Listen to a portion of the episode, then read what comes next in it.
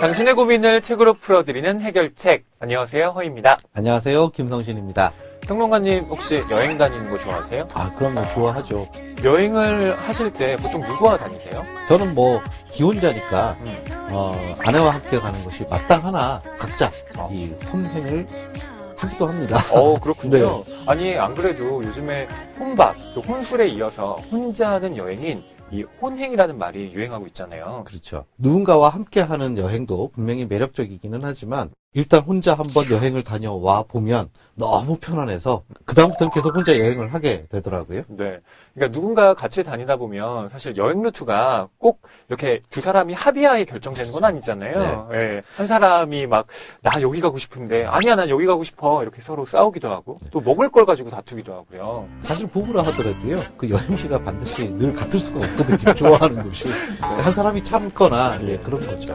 기혼자들도 다 혼자 가고 싶습니다. 오늘 해결책에 사연을 보내주신 분도 처음으로 혼자 떠난 여행을 준비하면서 저희에게 도움을 요청하셨는데요. 사연 한번 읽어보자. 안녕하세요. 군입대를 앞두고 있는 20살 청년입니다. 입대 전 해보고 싶었던 것들 다 하고 가려고 휴학을 결정했는데요. 휴학 후 가장 뭘 먼저 할까 고민하다가 혼자 여행을 해보기로 결심했습니다. 여행 경비 마련을 위해 열심히 아르바이트를 하던 중 문득 해결책이 떠올라서 사연을 보내봅니다. 워낙 집돌이에 버스도 잘 안 타고 항상 동네만 돌아다니던 제가 혼자 여행을 떠나려니 약간 두렵기도 하고 또 설레기도 한데요. 저 혼자 떠나는 첫 여행, 무사히 잘 해낼 수 있을 책 좀 추천해주세요. 라고 보내셨어요. 입대 전에 혼자 떠나는 여행, 거기에 필요한 책을 추천해달라. 아, 이게 정말 잘 준비하면 정말 뜻깊은 여행이 될 것 같아서요. 저희들도 어깨가 무겁습니다. 저는 사연을 보내주신 분께 우선 축하의 박수를 보내드리고 싶어요. 근데 지금 무슨 축하일까요? 살면서 온전한 나만의 시간을 갖는다는 게 사실 쉬운 일이 아니잖아요. 그렇죠. 그런데 이렇게 혼자 여행을 떠나면 내가 평소에 몰랐던 나와 마주할 수 있는 시간을 마련하게 되니까 이게 얼마나 축하할 일인가요? 그렇죠. 오늘 제가 추천해드리는 해결책, 바로 이 책인데요.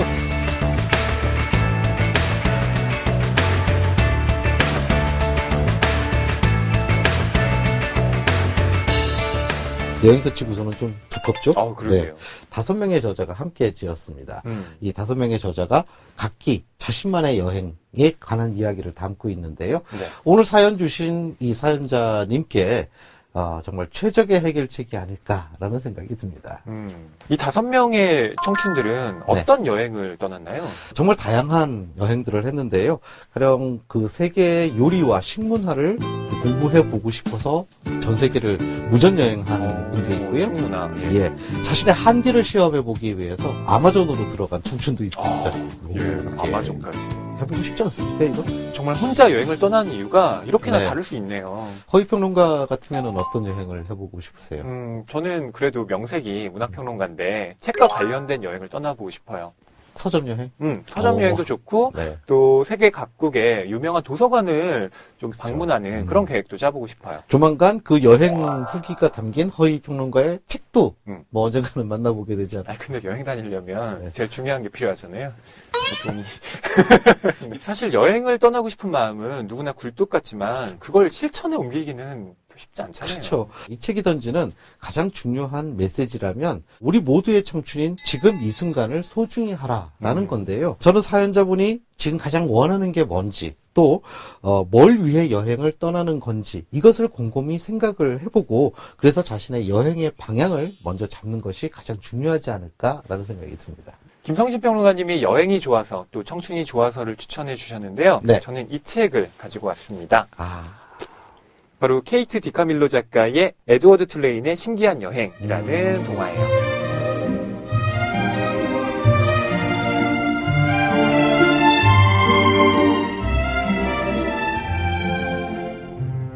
별에서 온 그대라는 화제의 드라마가 있었잖아요. 이 남자 주인공이 이 책을 읽어서 또 화제가 됐죠. 그렇죠.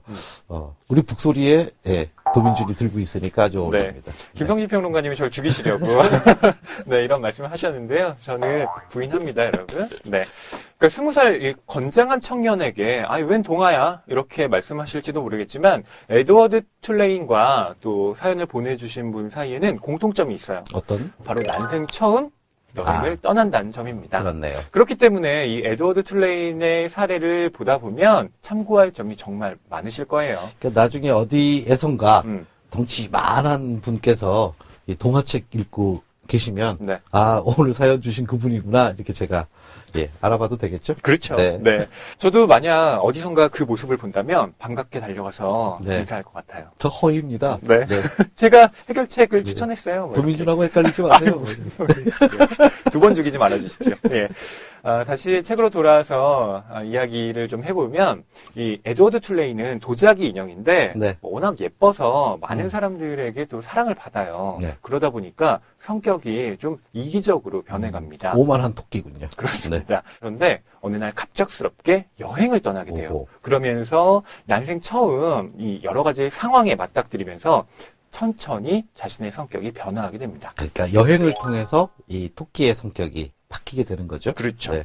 이런 변화는 이 에드워드 툴레인이 만약 집을 떠나지 않았다면 결코 일어나지 않을 일이었겠죠.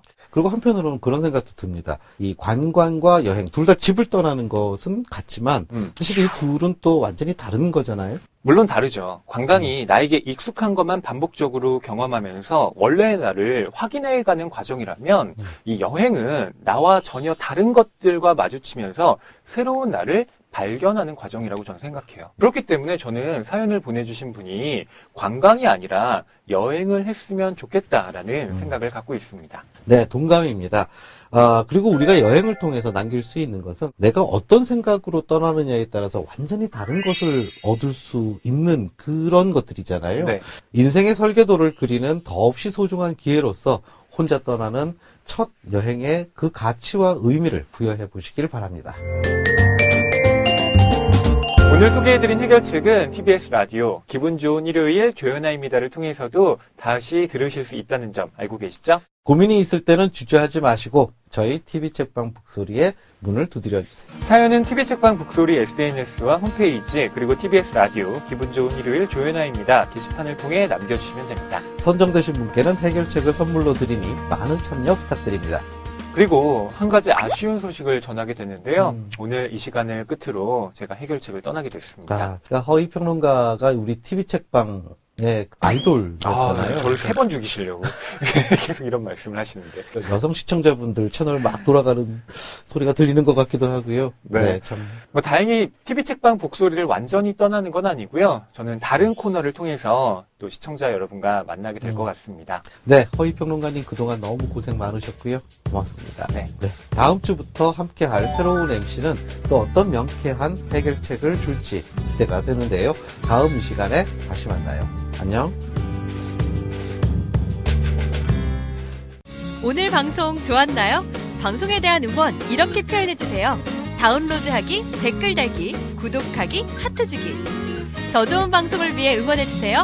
다운로드하기, 댓글 달기, 구독하기, 하트 주기. 기억하셨죠?